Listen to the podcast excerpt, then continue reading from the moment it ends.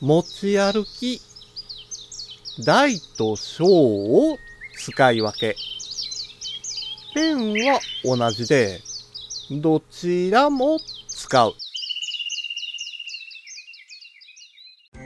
五七五七七の31文字でデジタルに関する単価を読むデジタル教室単価部です。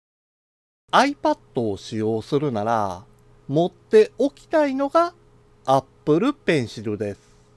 Apple Pencil は持ってる iPad の数に合わせて本数が必要になるわけではありません。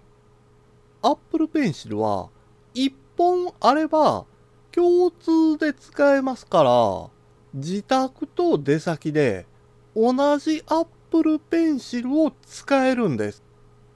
ただし、Apple Pencil には第1世代と第2世代がありますので、それぞれの世代によって使える iPad が変わりますから、その点だけは注意してください。今回の単価は画像付きで Instagram や Twitter にも投稿しています。また、デジタル教室ではアプリやパソコンの使い方などの情報をウェブサイトや YouTube、ポッドキャストで配信していますので概要欄からアクセスしてみてください。デジタル教室単価部でした。